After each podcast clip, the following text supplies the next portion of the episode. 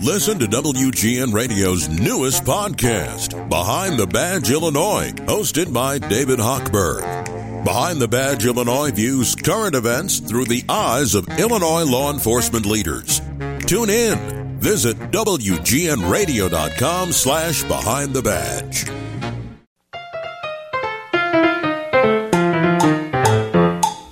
You may have heard the phrase before if everything has a place, nothing is lost. While a simple statement, it packs a lot of punch and a lot of truth. There's no question about it. Staying organized keeps you productive. And this applies to all areas of life, no matter who you are or what your profession is. But since this is a home improvement show, today we're talking workshop organization, which is exactly what our new Toulouse 2 this morning, Drill Dock.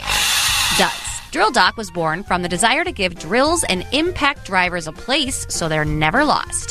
The trick is that drills and drivers move with the job, so a static place only works part of the time. To solve the problem, the place for drills and drivers had to be versatile and mobile.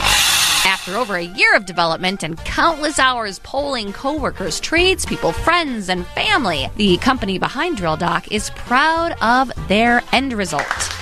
Drill Dock provides a mobile docking solution for any driller driver on the market. Use the fixed mounting bracket to create a home base for your drill dock, and then use the heavy duty clip for keeping your drill and drivers organized in your vehicle and on the job. In addition to keeping your drills and drivers organized, Drill Dock helps you keep your most used driver tips and drill bits securely connected to the magnet on the side. The drill bit sizing guide on the front of Drill Dock also helps create new efficiencies while trying to determine which bit is right for your job. Proudly made in the USA, Drill Dock comes in two colors, yellow and red, and goes for $34.95. To find out more information, visit Lou's YouTube House Smarts channel for this segment and a ton of other ones. And don't forget, click that subscribe button while you're there.